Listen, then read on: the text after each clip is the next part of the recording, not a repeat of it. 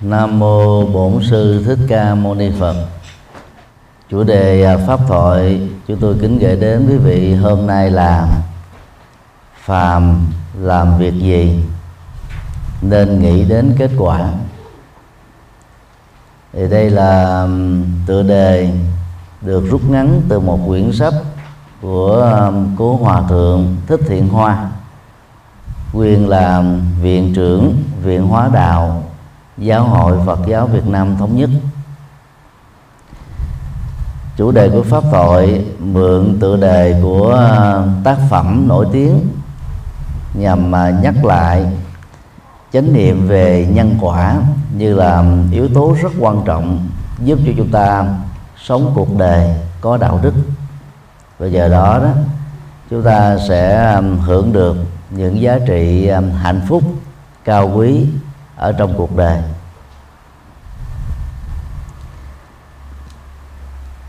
Các câu chuyện uh, sắp chia sẻ sau đây có thể phần lớn các quý phật tử đã biết.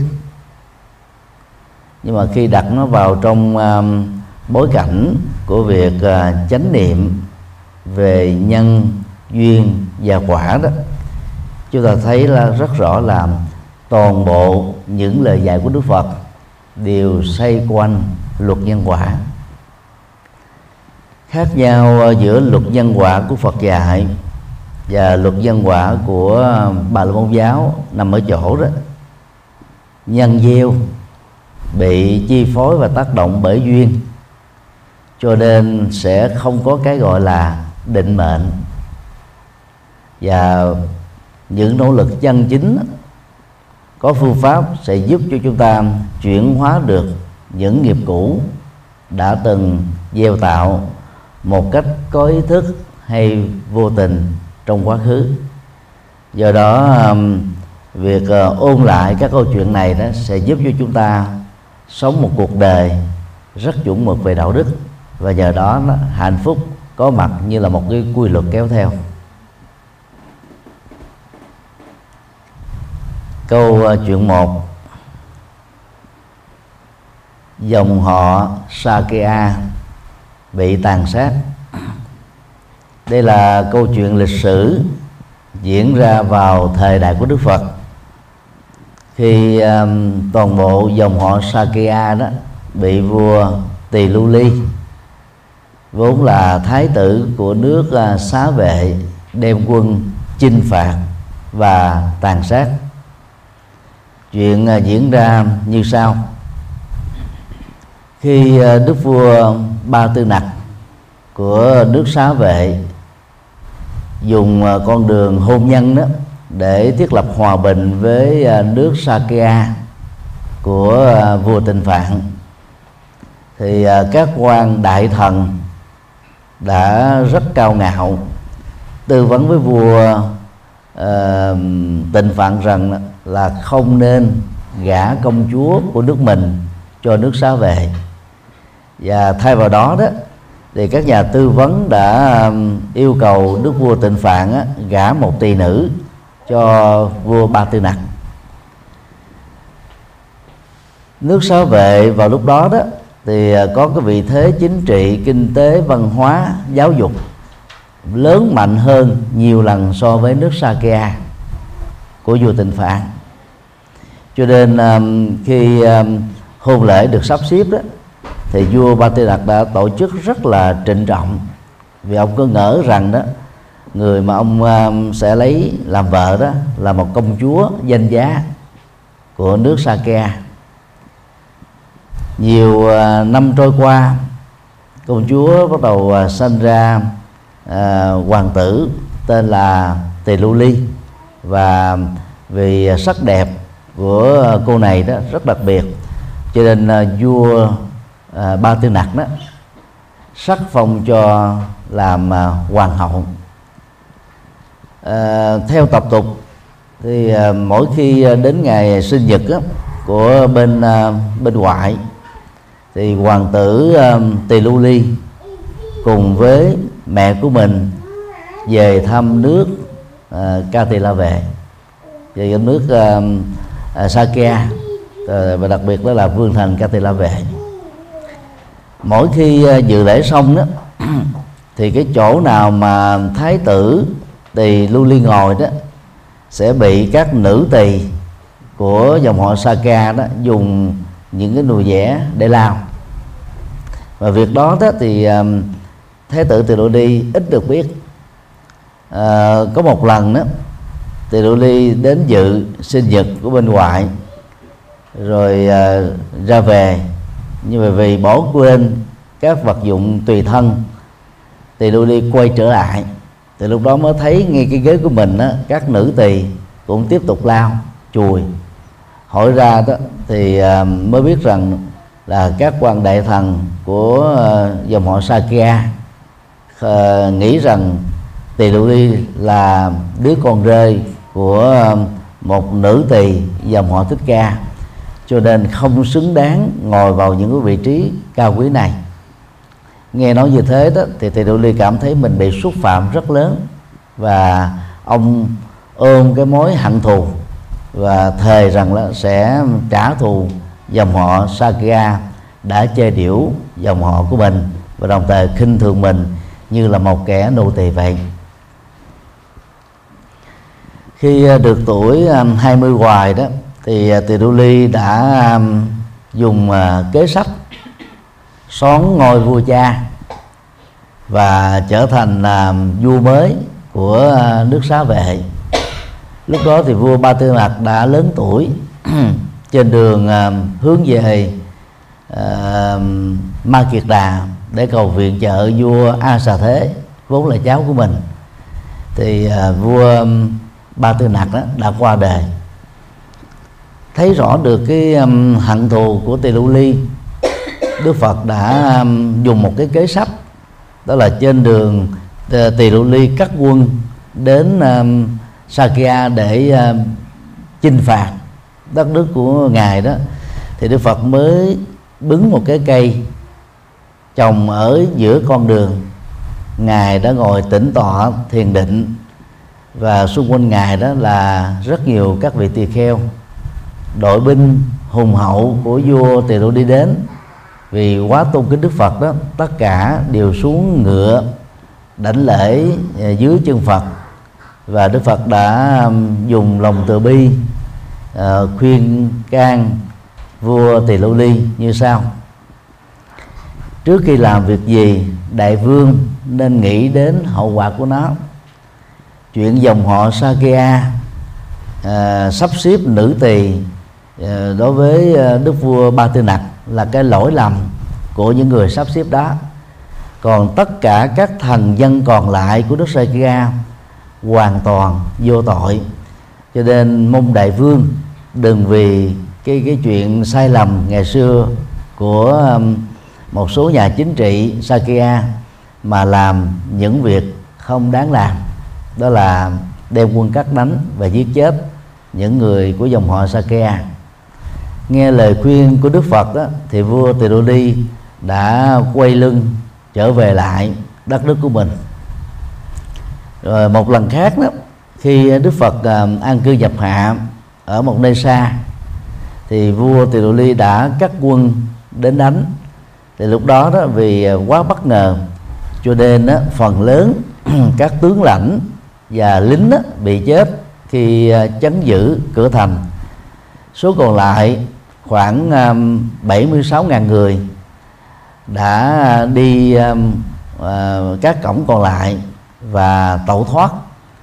Thì đến một cái con sông cách à, ca tỳ la vệ cũng à, không phải là xa lắm.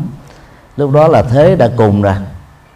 Thì đội quân tinh nhuệ nhất của tỳ lụ đi đó mới bình sát và kết quả là bảy mươi mấy ngàn người đã chết và máu của họ nó hòa với con sông trở thành là một dòng à, máu một dòng sông đỏ đầy máu.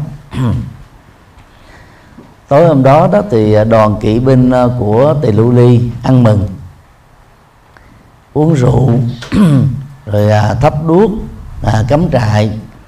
À, như thể là một niềm vui rất là lớn. Thì lịch sử tiếp tục mô tả cho chúng ta biết là cũng trong đêm hôm đó đó có một cái trận à, lũ lịch sử chưa từng xảy ra. À, rất là kinh hoàng và cuốn trôi hết nhiều ngàn lính à, tinh nhuệ nhất của vua Tỳ Lô Ly và tất cả đó cùng chết ở trong nỗi khổ và niềm đau. Đây là cái câu chuyện à, lịch sử mà phần lớn các phật tử tại gia ít biết đến. Và nhân cái sự kiện đau lòng đó đó đức phật mới uh, nói có ba điều ngài không làm được. Thứ nhất á, là như lai có thể độ rất nhiều chúng sinh nhưng không thể độ hết tất cả chúng sinh. Vì cái nghiệp phàm của con người các loài động vật đó là rất nặng rất sâu. Cho nên cái quá trình chuyển hóa tâm thức dẫn đến thay đổi hành vi lối sống từ phàm trở thành chân nhân là rất khó. Do đó đó đức phật chỉ độ được đại đa số thôi. Và cái thông điệp của đức phật đó, nhắn gửi với chúng ta rằng là hãy đi vì phật sự lợi ích cho số đông cho chư thiên và nhân loại. Chứ đức phật không nói là lợi ích cho tất cả vì khái niệm tất cả là khái niệm lý tưởng và sẽ không bao giờ đạt được. Điều hai là như lai có thể độ rất nhiều chúng sinh nhưng không thể độ những người không có duyên với ngài những người không có duyên bao gồm những người cho rằng đó triết lý mà họ đang theo tôn giáo mà họ đang phụng thờ chính thể mà họ đang phụng sự là cao quý hơn triết lý của đức phật. Cho nên đó, họ tỏ vẻ ra khinh thường ờ, những gì mà đức phật đã để lại trong kinh hoặc là những người cho rằng đó tầm hiểu biết của họ đó là đỉnh cao của sống trong ốc. Mọi thứ còn lại đó đều thấp hơn. Từ đó, đó thái độ cống cao ngã mạng đã làm cho rất nhiều người đó không thể và không muốn tiếp cận và chấp nhận chân lý cao quý của Đức Phật. Cũng có những trường hợp do mặc cảm tự ti hoặc là nỗi sợ hãi thề thốt khi đi theo một tôn giáo sợ rằng bỏ tôn giáo gốc của mình đi theo nền minh trước mới của Đức Phật đó, thì lời thề thốt năm xưa sẽ làm cho họ trả những quả báo rất xấu, rất gây rợn. Từ đó đó, mặc dù có nhiều người cùng thời với Đức Phật đã vài lần nghe Đức Phật thuyết pháp, nhưng vẫn tiếp tục giữ tôn giáo gốc của họ. Cho nên họ không có cơ hội trở thành Phật tử, sống cuộc sống an vui hạnh phúc như Đức Phật đã làm đối với rất nhiều người. Tình huống ba đó là như lai có thể độ được rất nhiều chúng sinh nhưng không thể độ một chúng sinh mà nghiệp xấu của họ đã đến lúc chín mùi. Nghiệp xấu đó đã đến lúc chín mùi đó gồm nhiều trường hợp. Thứ nhất đó, là những cái chứng bệnh um, giai đoạn cuối bao gồm những cái chứng bệnh ung thư các bác sĩ đã phải bó tay. Bệnh nhân thường được trả về lại gia đình. Sống thêm vài ba ngày, vài tiếng hoặc là nhiều nhất vài tuần là chết. Thì ngay cả đức phật cũng đành là chấp nhận không thể độ được những người như thế. Vì cái quả xấu kết thúc sự sống đó, nó đã gần gần kề rồi. Hoặc là khi à, phạm pháp dương vào à, tội tù à, thậm chí là bị ờ, tuyên án tử hình.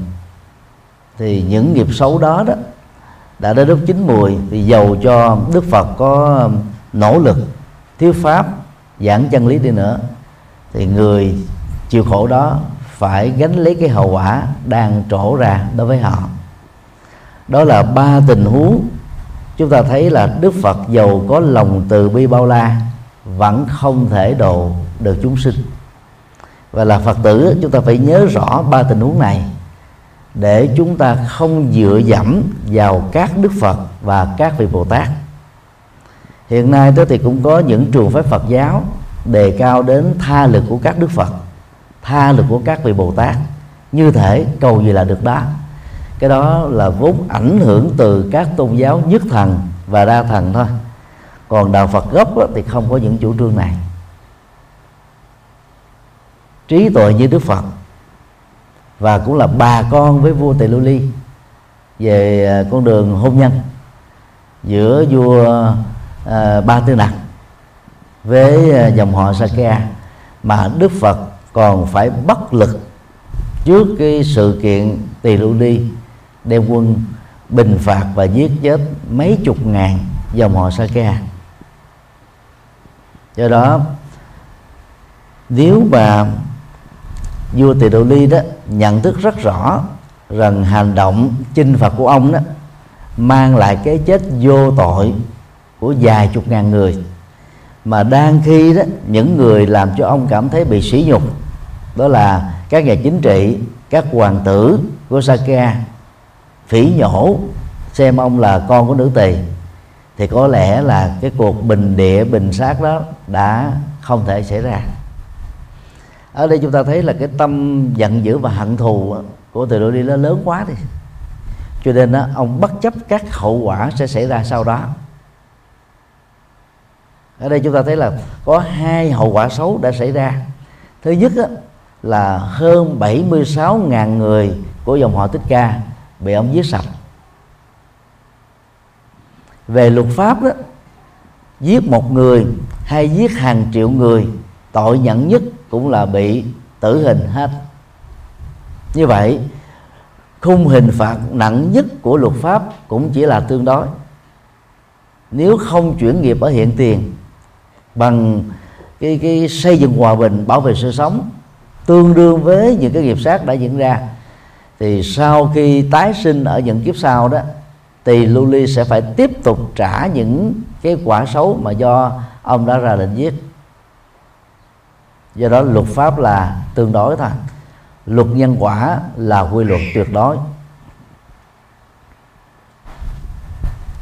Hậu quả thứ hai là ngay đêm ăn mừng, mấy ngàn lính tinh nhuệ nhất của vua tỳ lưu ly đã bị lũ lụt cuốn trôi. Chúng ta có thể xem đó như là cái quy luật nhân quả nhãn tiền. Nó xảy ra mà chính cả vua tỳ lô ly cũng không ngờ cũng rất may vì ông ấy là vua. Sau khi cuộc chiến uh, kết thúc phần thắng đứng về phía của ông thì ông chỉ chúc tụng uh, về ba câu đối với các tướng lãnh thôi. Sau đó là ông quay về lại nước của mình.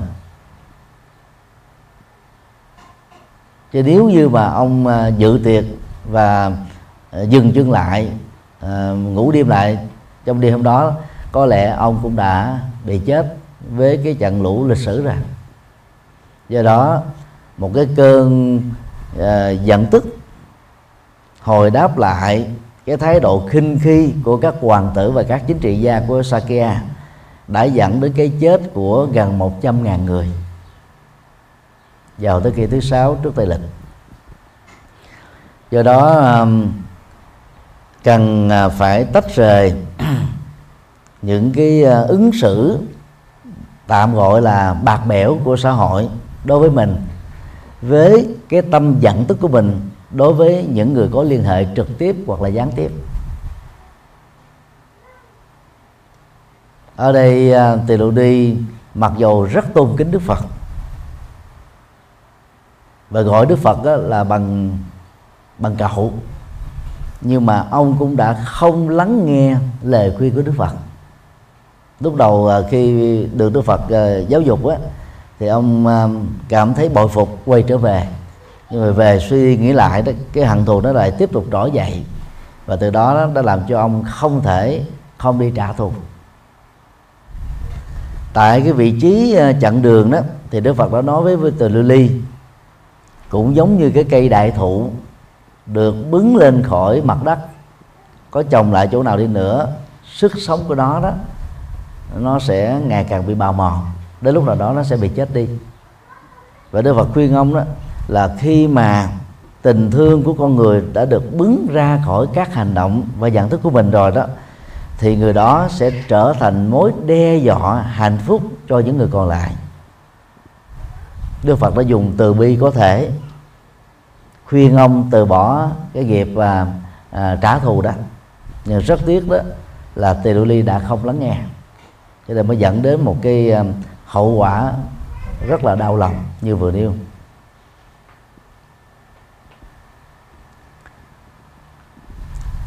Các nhà viết truyện Phật giáo tại Trung Quốc đó, dựa vào cái câu chuyện có thật vừa nêu thêm vào một số tình tiết mới đó là thần thông. Lần thứ hai khi vua tỳ lô ly cắt quân đánh sakya đó thì đức phật đã dùng thần thông thâu gom hết tất cả dòng họ sakya tại dương thành ca tê la vệ ở trong lẫn ở ngoài, vào trong chiếc bát của ngài. Cho nên à, khi đến vương thành ca tê la vệ đó, thì thấy vua thành trống trơn tỳ lô ly phải đành đó là kéo quân về. Và việc đó đó đã được ghi nhận là hai lần như thế.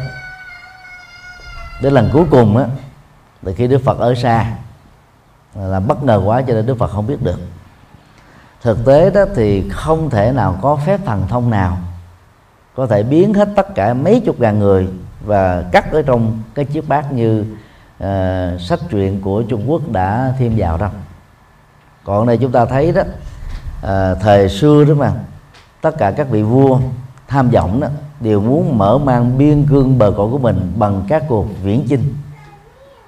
Và uh, nước nào yếu hơn sẽ trở thành là thuộc địa có thể đó tỳ lưu ly mượn cái cớ mình bị xúc phạm và cha của mình đó, là bị lừa đảo bởi dòng họ Saka để có cái cớ thực hiện cái cái cuộc xâm lăng của ông thôi nhưng mà một số sử gia khác phản biện lại rằng nếu chỉ vì cái chuột uh, ờ, diễn chinh để mở mang bờ cõi đó thì tỳ lưu ly đã không cần thiết phải giết sa sành xanh các tướng lãnh binh lính và thường dân của dòng họ Sakya ngoài trừ một thiểu số những người sống sót thay hình đổi dạng và 500 ờ, phụ nữ uh, dòng họ cao quý đã đi tu và nhiều hoàng tử công tử của dòng họ Thích Ca đã trở thành các vị xuất gia.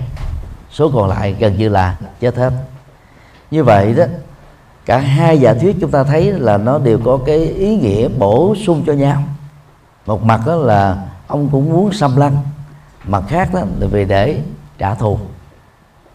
Như vậy câu chuyện này đã cho chúng ta những bài học. Thứ nhất là vì cái tâm cao ngạo mà những nhà chính trị và nhà vua của nước Sakya đã chơi trác đức vua ba tư nặc thay vì gả công chúa thì đi chọn một nữ tỳ có sắc đẹp à, đặc biệt để thế vào thứ hai đó là vì cái cơn hận thù đã làm cho tỳ lưu ly đó tìm cách trả thù bằng những cái thủ đoạn thấp nhất, đó là xón ngôi đến độ cha mình tức quá và ở tuổi già quá mà bị chết, để có được cái cơ hội thực hiện cái cơn thù hận của mình. Thực tế đó thì cái sự khinh khi của các à, hoàng tử nước Sakya nó không nặng đến độ mà cả dòng họ Saka phải bị giết chết để đền tội.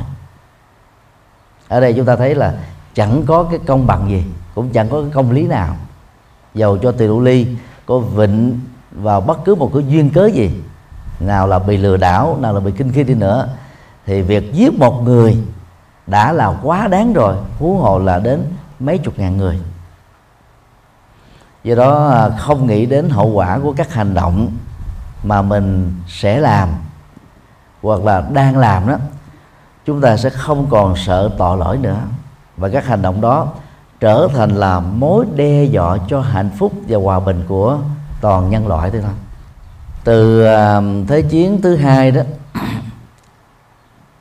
cho đến à, khoảng 3 thập niên sau đó các siêu cường quốc á, chia làm hai phe. Và phe nào cũng à, sản xuất và sở hữu bom nguyên tử và hạt nhân để chứng tỏ rằng mình là một siêu cường quốc. Kể từ khi à, có những loại bom đó được sản xuất đó, thì hành tinh này trở nên bất ổn hơn. Và hành tinh đó đang sống ở trong nỗi sợ hãi vì chỉ cần một cơn giận dữ nếu một trong các vị tổng thống hay là nguyên thủ quốc gia ở những nước sở hữu bom nguyên tử hạt nhân ra lệnh bấm nút thôi, trong vòng 5 phút quả địa cầu chúng ta sẽ trở thành là tro bụi. Hoa Kỳ sở hữu ờ, bom nguyên tử nhiều nhất thế giới. Đứng thứ nhì là Liên Xô, nay gọi là Nga và nhiều quốc gia khác trong đó có Pháp Đức uh, Trung Quốc Pakistan Ấn Độ à, uh, đang sở hữu bom nguyên tử và hạt nhân. Gần đây đó thì uh, uh, Iran đang nỗ lực làm và Bắc Triều Tiên đó là nước đã nỗ lực thành công. Như vậy là khi một quốc gia nào sở hữu các loại bom nguyên tử hạt nhân và những chủng loại bom giết người hàng loạt lúc đó đó, quả địa cầu của chúng ta đang sống trong tình trạng bị đe dọa. Và hạnh phúc của con người cũng như các chủng loại động vật đó cũng đang sống trong nỗi sợ hãi và đe dọa. Do đó à, chánh niệm về nhân quả sẽ giúp chúng ta trì quản được các phản ứng của lời nói và hành vi để các cơn giận tức và hận thù đó không tạo ra cái cái cái quỷ diệt sự sống trên toàn hành tinh này. Rất may là các nguyên thủ quốc gia ngày nay không giống như tỳ lưu ly bằng không đó thì quả địa cầu chúng ta đã không còn giống như chúng ta đang sống hiện nay. Câu chuyện hai, kẻ bán báo trở thành bác sĩ. Một câu chuyện à, ở Hoa Kỳ kể về à, một cậu bé bán báo tên là Harvard Kelly. Cậu này có ờ, mấy ờ, người em trai. Cha mẹ thì mất sớm. Từ nhỏ đó phải ờ, sống lam lũ vì là anh hai. Cho nên hàng ngày đi bán báo. Một hôm nọ báo bán quá ế. Đi quá nhiều cây số. Tay chân thì mệt lả bao tử thì rỗng không à, keo ly giơ tay vào túi của mình thì chỉ thấy còn có một sen thôi không đủ tiền để mua bất cứ một thực phẩm gì để ăn. Cô ta liền nghĩ ra cái ý tưởng đó là đến các nhà gõ cửa để à, xin một thực phẩm dư thừa ăn chống đói thôi. Cô ta tìm đến à, những ngôi nhà à, tương đối là sang trọng. Vậy ngôi nhà đầu tiên cô ta gõ cửa đó thì à, có một cô thiếu nữ trạc tuổi giống như cậu bước ra rất là đẹp và à, lịch sự. Lúc đó đó ý tưởng xin ăn đã tan biến vì cảm thấy hơi ngại. Keo ly mới nói với cô gái rằng là thưa chị tôi à, khát quá à, do đó mong chị mở lòng thương cho tôi xin một ly nước. Cô gái này đó vào trong nhà khoảng ba chục giây sau bước ra đó thì tặng cho Kelly đó một cốc sữa rất là nóng. À, Kelly uống với lòng biết ơn vô hạn vì à, cái mà cậu ta xin và cái mà cậu ta được đó là ngoài sự trông đợi. Sau đó Kelly, Kelly nói với cô gái rằng là tôi nợ cô bao nhiêu tiền? Cô gái nói mẹ tôi thường dạy giúp người hoạn nạn trong lúc cần á, sẽ làm cho hành động cứu giúp đó trở nên có ý nghĩa. Vì nghe theo lời mẹ tôi giúp cho anh anh không cần phải đền trả bất cứ cái gì về sau này. Kelly đã tỏ lòng biết ơn và tạ từ cô gái sau đó tiếp tục cái công việc bán báo hàng ngày của mình. Mười à, mấy năm sau đó đó tại khu làng của cô gái bị à, thiên tai. Cho nên um, cô gái uh, bị nhập bệnh viện. Thì uh, tại đây đó có rất nhiều bác sĩ điều trị. Khi uh, uh, tới các bệnh nhân và đọc hồ sơ thì uh, mới thấy có một uh, bệnh nhân đó xuất thân từ cái khu vực mà trước đây mình đã từng à, xin à, nước uống. Ờ, Kelly ờ, rất là mừng rỡ và nhận ra được cái cô gái năm xưa đó chính là nạn nhân thiên tai đang nằm trong bệnh viện của mình. Và đây là cái cách mà Kelly có được cái cơ hội để đền tạ những gì đã được cứu giúp ngày xưa. Cho nên Kelly đã yêu cầu cho phép anh đó, trở thành là bác sĩ chính điều trị cho trường hợp của cô này. À, sau khi điều trị xong toàn bộ tiền thuốc tiền ở trong bệnh viện đó thì ờ, Kelly kêu ly um, viết ở trên cái hóa đơn là số tiền này đó trừ lại những lương mà tôi sẽ nhận ở trong tháng này. Sau đó ờ, gỡ đến um, cho bệnh nhân và ghi một cái lời ghi chú nhỏ. Đó là toàn bộ chi phí cho việc điều trị của chị đó được tính bằng một ly sữa ngày xưa cô gái um, đọc được um, cái cái ghi chú đó rất là cảm xúc với um, dâng trào những giọt nước mắt. Vì thấy rằng là một cái hành động nhỏ của mình giúp đỡ một người uh, nghèo cùng bây giờ lại có được cái kết quả lớn.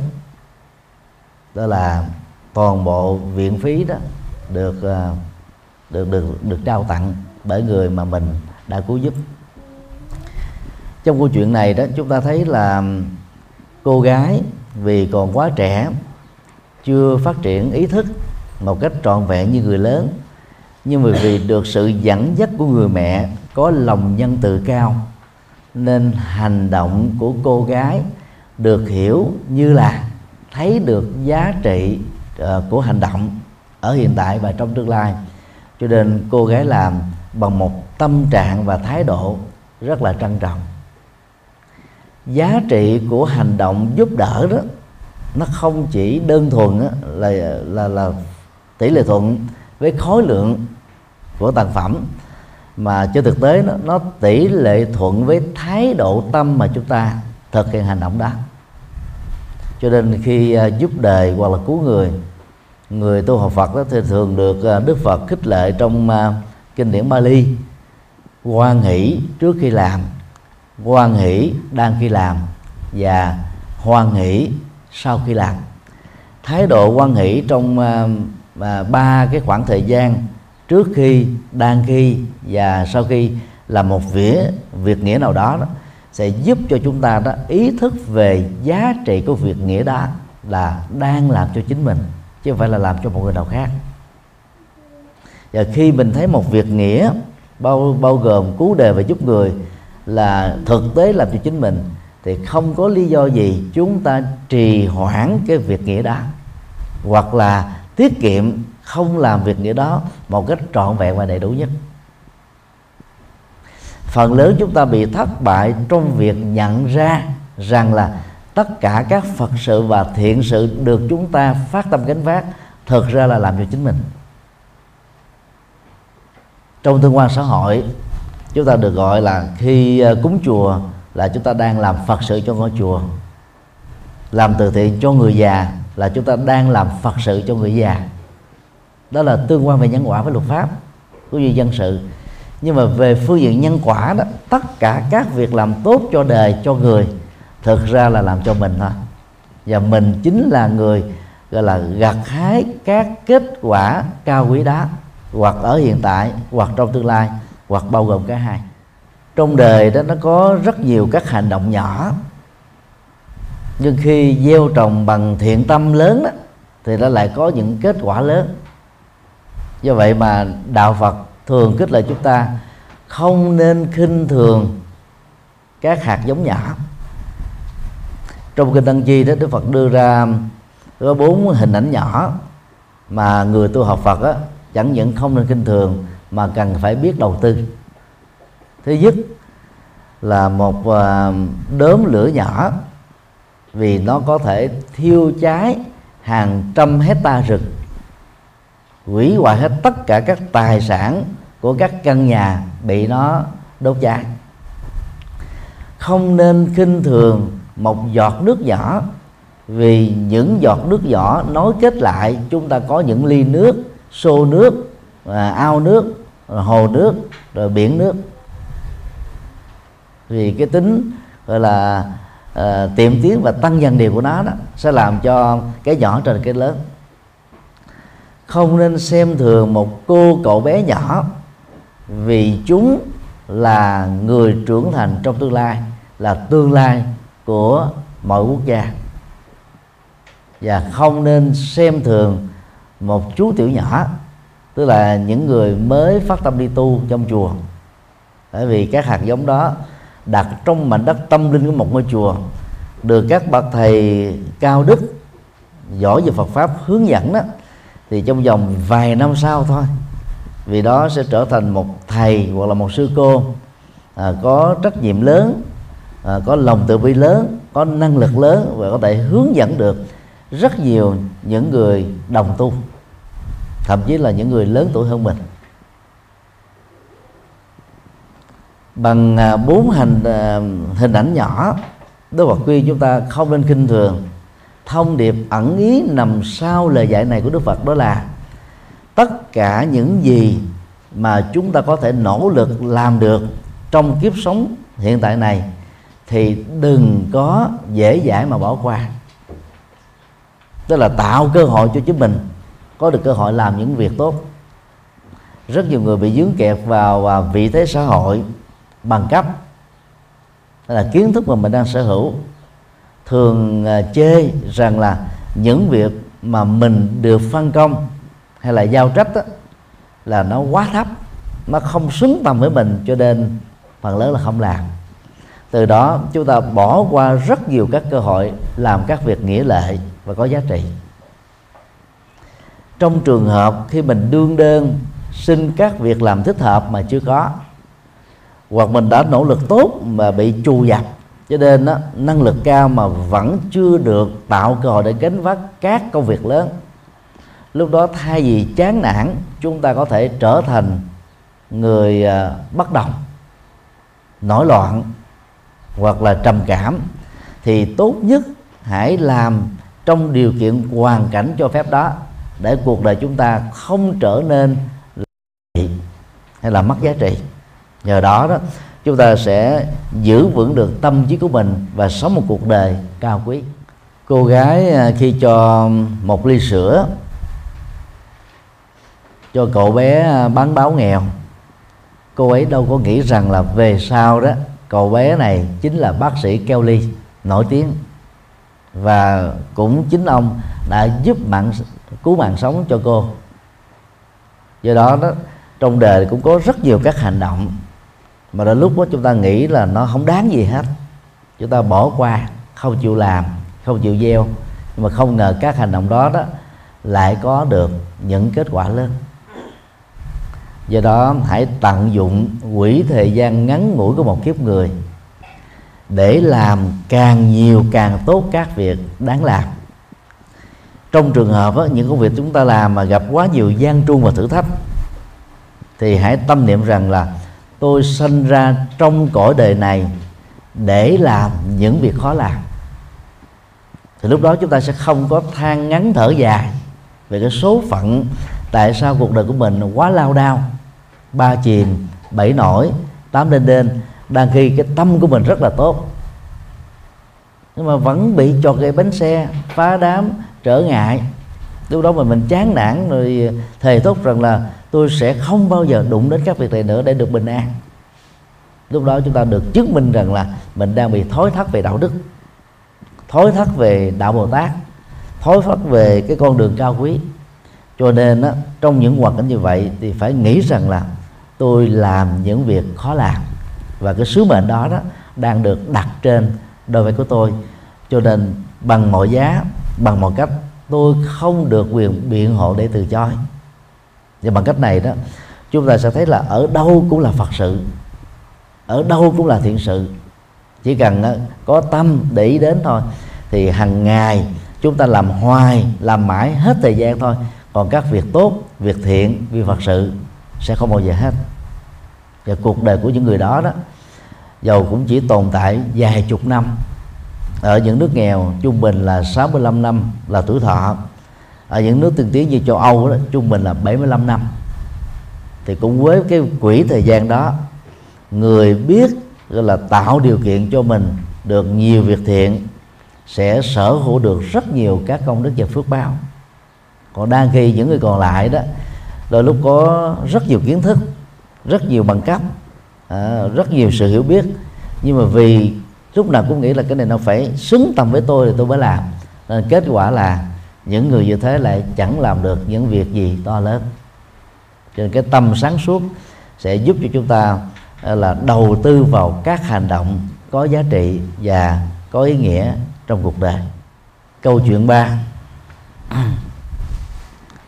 Lỡ mất một chiếc, cho luôn chiếc dép còn lại đây là câu chuyện xảy ra với à, Mahatma Gandhi, một à, nhà chính trị theo chủ nghĩa dân tộc nổi tiếng của Ấn Độ trong thời cận đại. Công lao lớn nhất của Mahatma Gandhi đó đó là bằng cuộc giấy khởi chiến tranh bất bạo động mà đất nước Anh đó đã giao trả độc lập chủ quyền toàn về lãnh thổ lại cho Ấn Độ. Cuộc đấu tranh bất hoạt động đó đã dẫn đến cái chết của vài chục ngàn người. Nhưng kết cục á, là chiến thắng đã đứng về phía của Ấn Độ. Khi còn là sinh viên du học ở Anh và có lần sang châu Phi để tìm cái cơ hội làm việc. Gandhi đi đó dội dã leo lên trên một uh, chiếc xe lửa. Đang lúc xe lửa này cắt bánh thì bất cẩn Gandhi đã làm rớt một cái chiếc uh, dép xuống vừa đặt thêm cái chân còn lại lên trên tàu. Gandhi đã lấy cái chiếc còn lại quăng xuống bên dưới. Những người đứng kế cạnh ông á, rất ngạc nhiên. Bởi vì thấy ông này là mang dép tốt là thay vì tôi nhảy xuống lại để chờ chuyến sau và khỏi phải tốn tiền mua đôi dép mới, người ta mới hỏi vì sao mà ông làm như thế. Gandhi mới cười vui vẻ và nói rằng, lỡ mất một chiếc dép thì hãy tặng chiếc dép còn lại cho những người hữu duyên.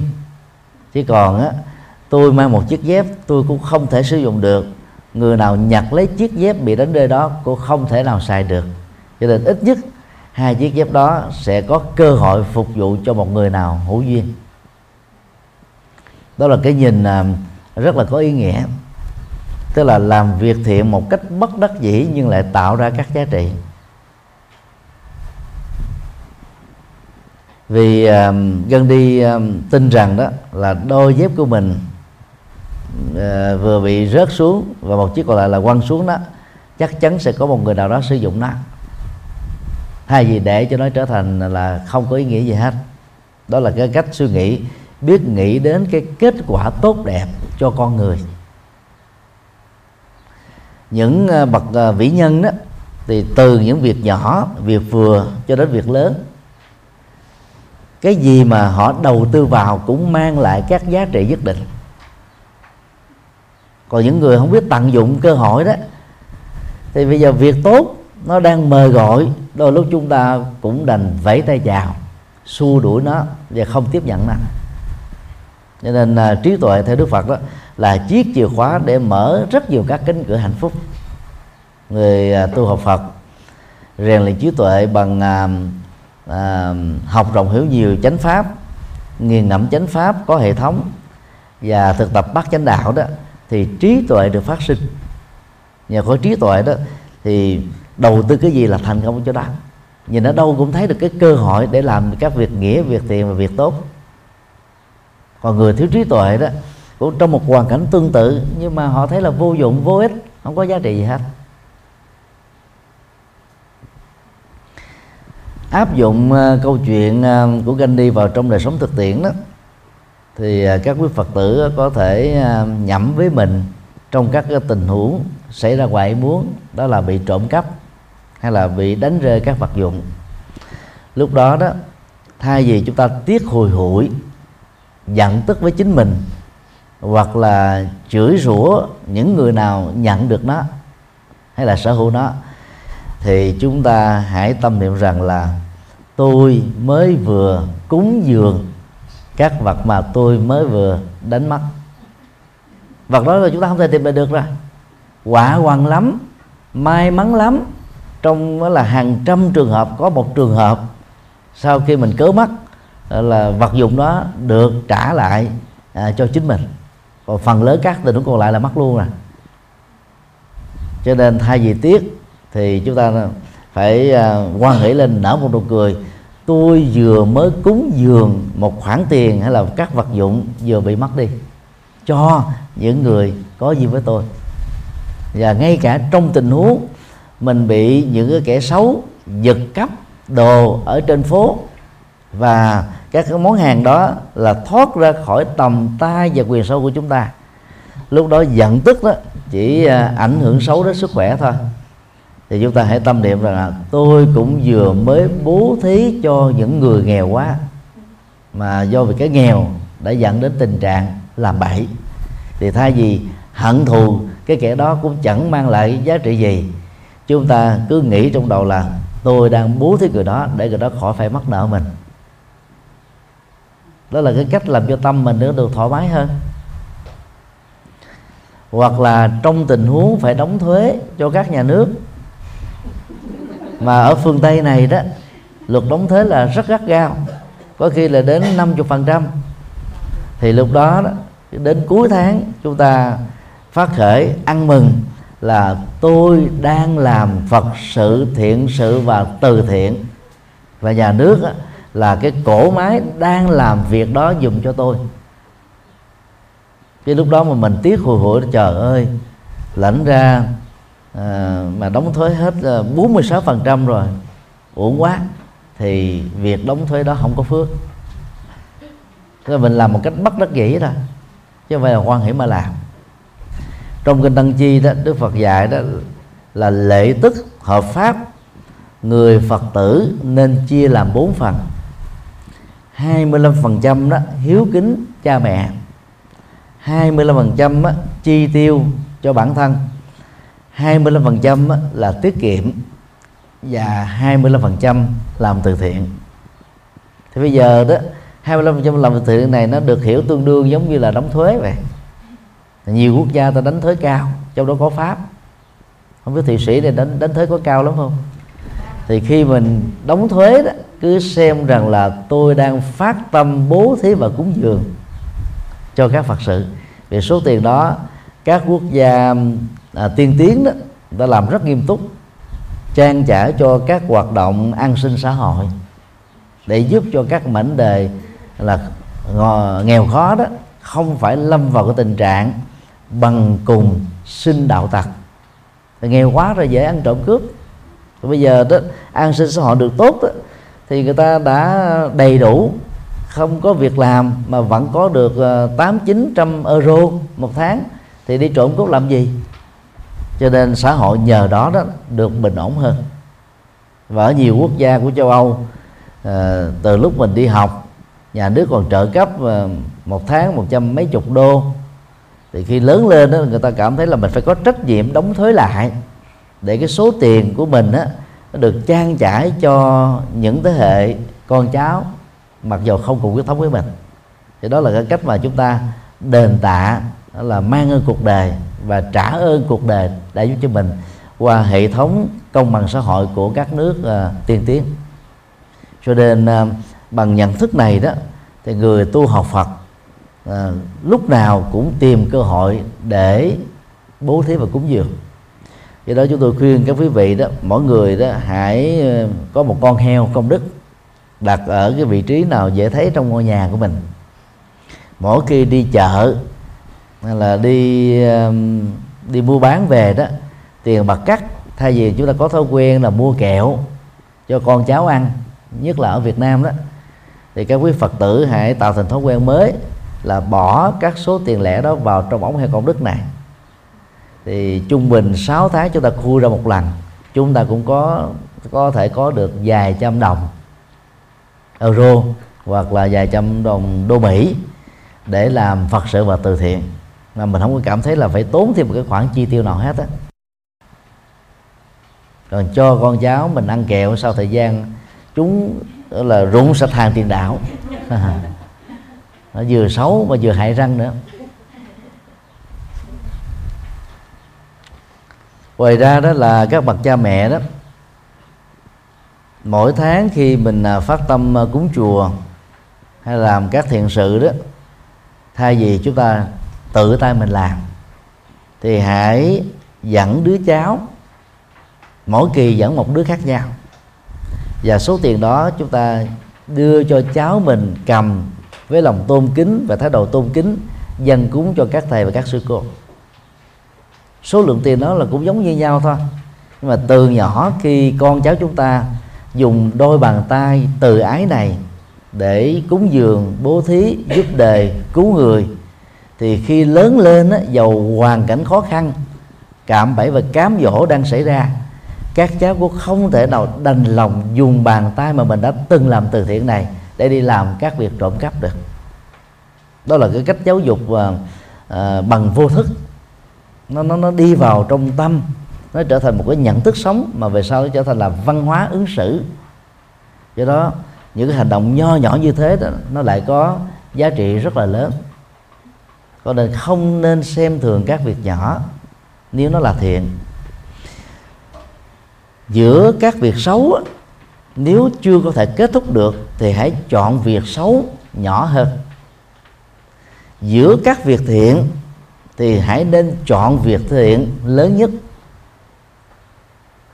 Do đó, người tu học Phật đó sẽ không có tâm ganh tị hay là sanh nạnh hiếu kính với cha mẹ ở tuổi xế chiều, giúp đỡ những người thân trong họ tộc. Phần lớn nếu không tu học Phật đó, chúng ta sẽ sanh nạnh và chúng ta sẽ suy nghĩ như thế này. Ba mẹ tôi dành tình thương cho đứa em của tôi. Tôi không được quan tâm như thế. Mắc mớ gì tôi phải hiếu kính với ông bà? Hoặc có một số người suy nghĩ rằng là trong gia đình tôi có đến 8 9 anh chị em, những người khác làm đã đủ rồi, tôi không cần phải làm. Sự sanh nạnh đó đã làm cho chúng ta một mặt đó, mất tâm hiếu kính và đền tạ ơn nghĩa của ông bà cha mẹ. Mặt khác đó, chúng ta không có cơ hội để làm các việc nghĩa đối với cái người đã tạo ra sự sống với tư cách là con người cho mình. Cho nên làm việc tốt là đừng có sanh nặng do đó Phật giáo mới dùng cái từ là phát tâm. Là gọi đủ là phát bồ đề tâm. Người ta tỉnh lược được cái chữ bồ đề như vậy khi mình mở lòng ra đó, mình cần phải có trí tuệ. Bồ đề là trí tuệ, hay là giải thoát, hay là giác ngộ. Phát tâm bồ đề là hướng tâm mình đến sự giác ngộ. Và nghĩa ứng dụng của nó là để được phát tâm, tức là mở tình thương đối với con người cuộc đời để sống ờ, nhân ái, từ bi, hữu dụng, thì chúng ta phải dẫn dắt chính mình bằng trí tuệ ta. Bất cứ ai khi đã phát tâm rồi, thì ta nhìn ở đâu cũng là các phật sự. Để chúng ta làm được hết. Tranh thủ thời gian rảnh vào chùa làm công quả.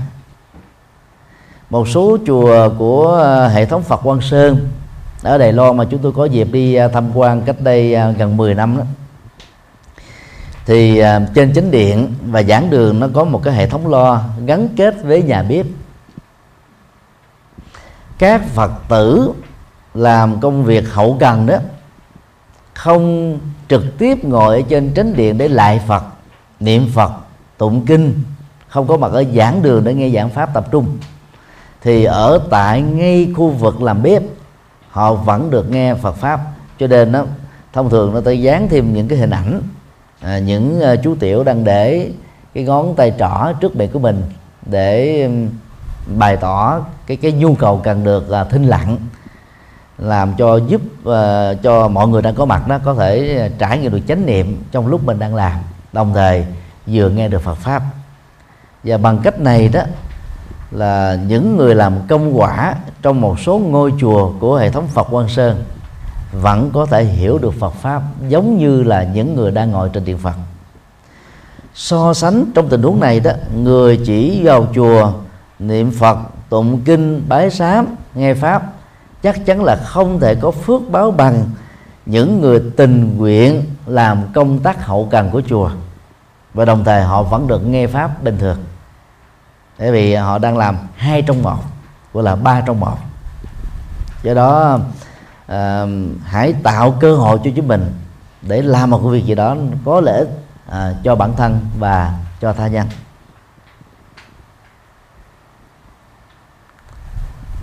Câu ờ, chuyện 4 khi ờ, hoa hậu trở thành kẻ ăn cắp đây là câu chuyện ờ, có thật xảy ra tại một cái siêu thị nhỏ ở New York.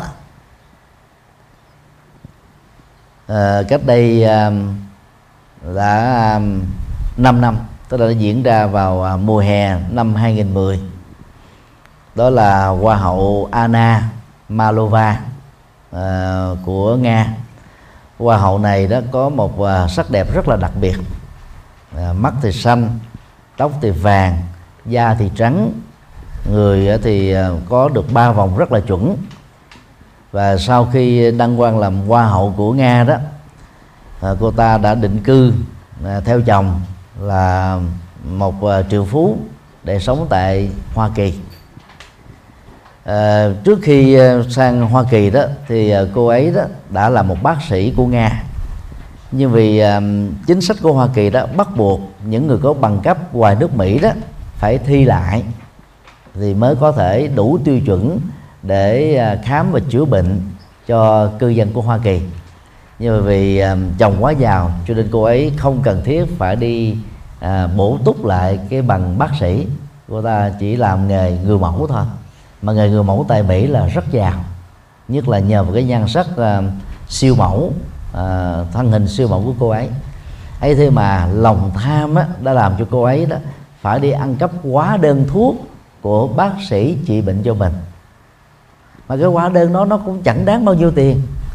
Ngày hôm đó cô ấy đã dùng cái hóa đơn thuốc à, của bác sĩ trị bệnh cho mình vào trong đó để mua có 58 viên thuốc giảm đau thôi nhưng mà phải bị, gọi là, cảnh sát New York bắt và báo chí đưa tin trên toàn cầu một nỗi nhục mà có lẽ là suốt đời cô ấy sẽ không bao giờ quên được. Là bởi vì cô ấy nghĩ quá đơn giản, là lấy một cái ờ, hóa đơn thuốc của người khác, rồi mình đi mua thôi. Ờ, và tiết kiệm được thực tế cũng có vài chục đô, có bao nhiêu đâu. Đang khi làm nghề siêu mẫu, cô ấy có thể có hàng trăm ngàn đô và chồng là một triệu phú, cô ấy muốn cái gì là không được. Nhưng mà chỉ vì không nghĩ đến cái hậu quả của các hành động, mà đôi lúc mình nghĩ là nó rất là cỏn con, không đáng đâu vào đâu. Lại phải trả một cái quả báo, nó quá kinh khủng. Vì cô ấy quá nổi tiếng, cho nên hành động đó đã làm cho cô ấy là bị tai tiếng trên toàn cầu. Và sau đó đó thì báo chí đưa tin đó là cô ấy bị mất rất nhiều các hợp đồng quảng cáo về thẩm mỹ và hương liệu. Khi một nhân vật bị tai tiếng đưa tin đó, nhất là về phương diện đạo đức và luật pháp thì các hãng người ta sẽ phải mạnh dạng các hợp đồng thôi. Mà các hợp đồng được hiểu đồng nghĩa là tổn thất một cái cái khoản tiền rất là lớn. Và trong một số trường hợp đó nếu mà không khéo ký hợp đồng đó thì sẽ thậm chí phải bồi hoàn lại cho chủ ký hợp đồng nữa. Chỉ có 58 viên thuốc thôi nhưng mà vì không vượt qua được lòng tham rất nhỏ nhoi thôi. Mà qua hậu Nga 1998 đã phải trả một cái hậu quả quá nặng. Trong kinh pháp cú đó Đức Phật uh, có dạy chúng ta như thế này. Người ngu á, nghĩ mình khôn khi quả xấu chưa chín mùi nên là họ tha hồ mà làm các việc xấu và nghĩ rằng là họ đủ sức để qua mặt được luật pháp, sống nhẫn nhơ ngoài dòng luật pháp. Nhưng khi quả xấu đó đã đến lúc chín mùi, thì họ mới bắt đầu than giảng, đập ngực rằng là tôi đang bị quả xấu trừng phạt. Lời dạy sâu sắc đó đó là một chân lý muôn đời.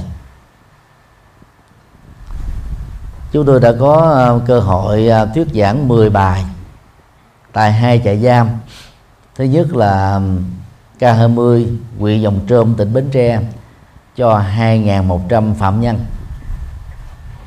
Và thuyết giảng năm bài cho 5.500 phạm nhân ở trại tù à, Sơn Phú 4 thành phố Thái Nguyên. Sau khi thuyết giảng thì chúng tôi thường à, tiếp xúc với một số à, phạm nhân bất kỳ để muốn tìm hiểu cái nguyên nhân à, phạm pháp của họ. Thì cái cái à, con đường dẫn đến tội phạm rất là đa dạng. Nhưng mà cũng có rất nhiều người ở trong trại giam á, họ không phải là người xấu. Người bị hàm quan cũng có. Hoặc là tình ngay lý gian để dẫn đến à, tù tội cũng có.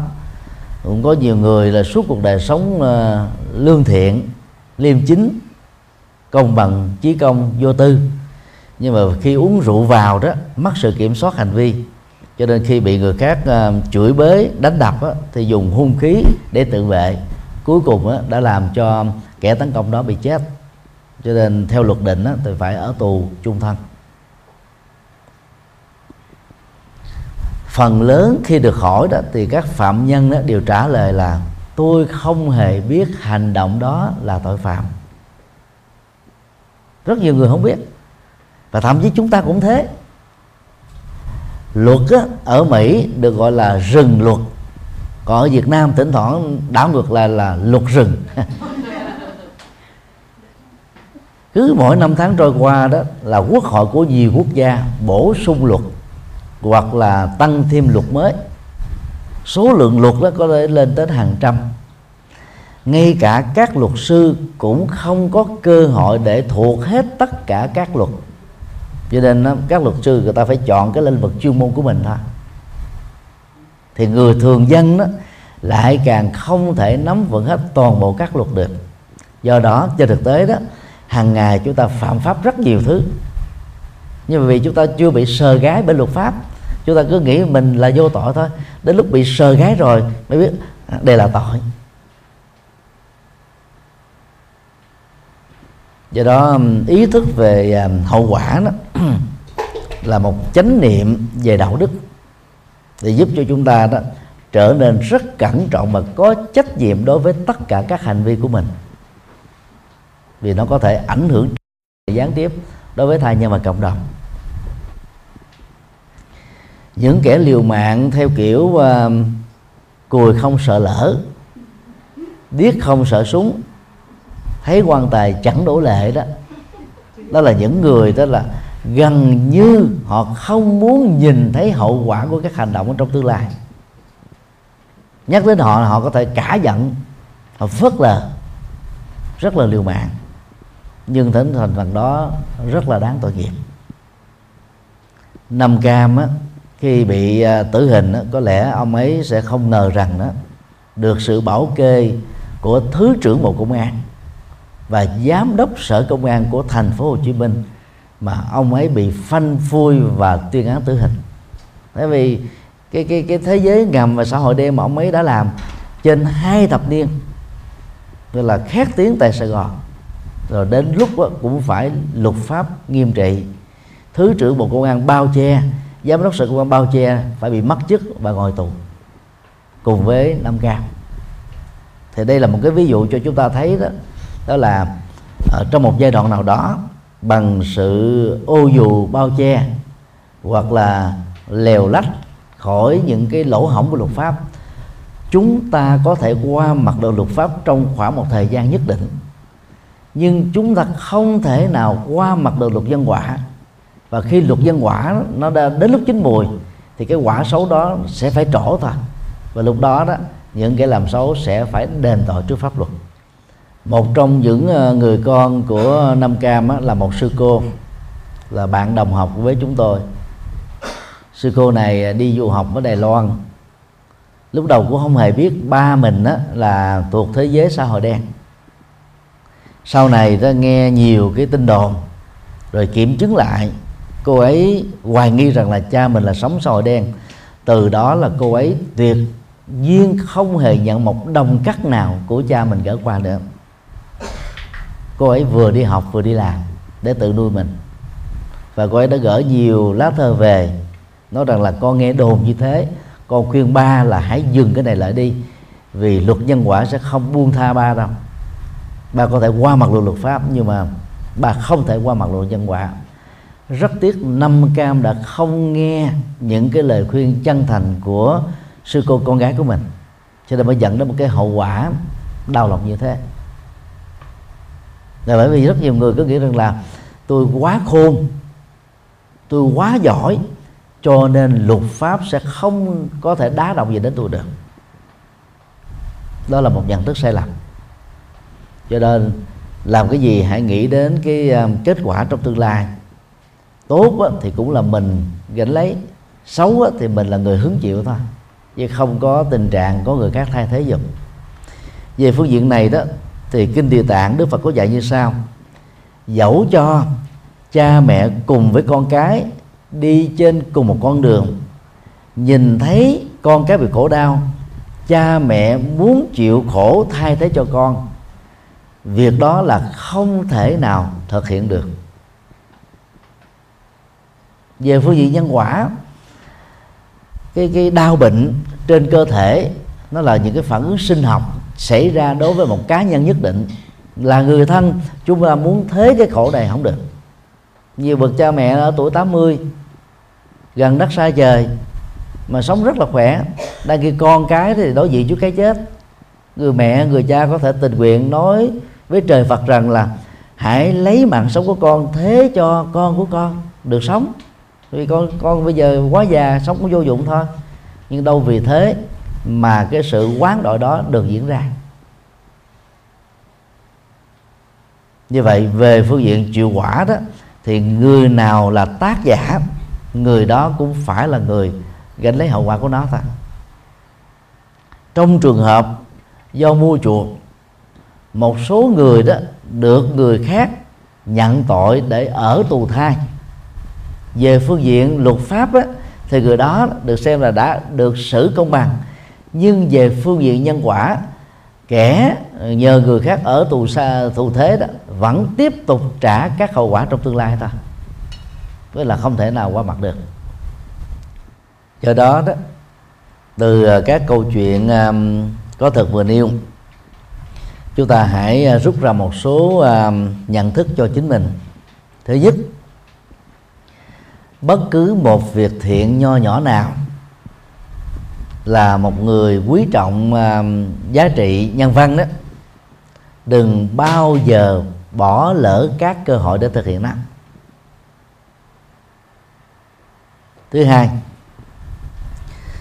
đừng ỷ vào bằng cấp vị thế xã hội và giá trị mình đang có mà khinh thường các việc thiện nó chưa ngang tầm chưa xứng với bản thân mình vì như thế là thiếu thông minh. Có những việc thiện nho nhỏ làm còn tốt hơn là chẳng có việc gì để làm. Và tương tự, đừng bao giờ nghĩ rằng là những việc đó đã có quá nhiều người đã làm rồi, tôi làm nữa cũng bằng thừa. Và đây là nhận thức nó làm cho chúng ta rất là dễ rơi vào tình trạng là mình sẽ không làm việc gì hết. Và kết quả là sau một kiếp người trôi qua chúng ta không để lại gì có giá trị cho cuộc đời. Điều ba. Nếu không yếu về sức khỏe, thì mỗi khi có cơ hội đó, chúng ta có thể tình nguyện làm bằng hai cho đến ba người khác đối với các việc thiện và những việc có giá trị. Quỹ thời gian của kiếp người đó, trong thời chiến tranh đó, trung bình đó, là 60 năm. Ở những nước châu Á đó trung bình là 65 năm. Ở các nước phương Tây đó trung bình đó là 75 năm. Ở những vùng thôn quê khi đời sống kinh tế khoa học kỹ thuật kỹ thuật số yếu đó thì tuổi thọ có thể lên đến 80 hoặc là 85 năm. Bằng cách đó, làm những việc thiện sự tương đương với hai người thì chúng ta như thể là đang sống bằng tổng số năm của hai kiếp sống gộp lại. Đối với những người như thế đó, thì khi mà cái vô thường do tai nạn giao thông, do thiên tai xảy ra đi nữa, thì các thiện sự mà người đó đã đóng góp nó quá đầy đủ rồi, cho họ có một cảnh giới tái sanh an lành. Cho nên giàu có sống ngắn ngủi thời gian so với những người còn lại. Nhưng mà giá trị đóng góp của người đó vẫn được xem là tương đương hoặc là cao hơn. Về phương diện này đó, chúng ta có thể lấy tấm gương của Đức Đạt Lai Lạt Ma thứ 14 nay được 80 tuổi. Quanh năm suốt tháng, ngài Đạt Lai Lạt Ma đi thuyết giảng cho rất nhiều cộng đồng khác nhau. Lãnh đạo Phật giáo toàn cầu nổi bật thứ hai đó là thiền sư nhất hạnh. Ở tuổi à, 88 vẫn không hề mệt mỏi trong các Phật sự tổ chức khóa tu và giới thiệu đạo Phật rất có hệ thống cho giới trí thức của phương Tây. Đức là Lạt Ma đó thu hút quần chúng là vì ngài có cái cái cái cương vị là quốc trưởng của Tây Tạng lưu vong. Đồng thời đó, được xem là hóa thân của Bồ Tát Quan Thế Âm lần thứ 14 cái lợi thế đó là lớn hơn ờ, thiền sư dứt hạnh của Việt Nam. Nếu ngài đạt lai lạt ma mà không có hai cái vị thế này đó, thì cái đóng góp của đạt lai lạt ma chưa chắc là bằng được với thiền sư dứt hạnh của Việt Nam. Vì thiền sư ở Việt Nam là đóng vai một tu sĩ bình thường, không khoác lên mình bất cứ một cái cái mát nào hết á, mà giới tri thức phương Tây đến tu học, tại các khóa tu do làng mai tổ chức trên toàn cầu là rất đông đây là hai nhân vật Phật giáo thế giới. Rất đáng để chúng ta là bội phục. Và các ngày đó xứng đáng ngồi riêng một chiếu về các Phật sự đóng góp trên toàn cầu. Tức là trong một kiếp người mà hai ngày này làm đó, nó bằng ba kiếp người của những người khác. Có những trường hợp bằng đến 10 kiếp người của những người khác. Tức là biết tạo cho cuộc sống của mình đó trở nên có giá trị. Và do đó khi các ngài đến tuổi lớn do giới hạn của sức khỏe không thể làm thêm phật sự nào nữa. Thì cái giá trị đóng góp của các ngày đó cho cộng đồng thế giới là nó quá lớn rồi quá đủ rồi. Cũng giống như uh, mẫu hồ ma gia. Khai sinh thế tự tất đạt đa 7 ngày là đã đủ chuẩn giảng sanh về cõi trời thứ 33 rồi không cần phải làm thêm phước nữa. Tức là là mình làm làm phước dồn đó mà. Do đó đó hãy học tấm gương của hai ngày vừa nêu.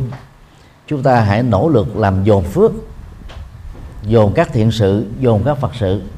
Dĩ nhiên là phải khéo quản trị à, sức khỏe và thời gian để chúng ta không bị những cái áp lực à, không bị những căng thẳng. Thì bằng cách đó đó à, trong một kiếp người chúng ta làm được những việc rất là đáng làm và khó làm. Điều năm luật pháp có giá trị chân lý tương đối. Luật nhân quả có giá trị chân lý vĩnh hằng. Luật pháp có thể bị lũng đoạn, bị qua mặt, bị bao che, bị mất hiệu lực. Nhưng mà luật nhân quả thì không ai có thể làm tương tự như thế. Thì bằng nhận thức này đó, dầu chúng ta chưa bị phát hiện, hoặc là đang lúc mà chúng ta ở một mình, không ai nhìn thấy, không có máy quay phim lén, không có ờ, máy nghe lén, chúng ta cũng cam kết là không làm các việc xấu. Và định nghĩa trí tuệ ở trong kinh Phật đó là một loại nhận thức giúp cho người sở hữu nó đó chỉ làm các việc đạo đức và không bao giờ phạm pháp.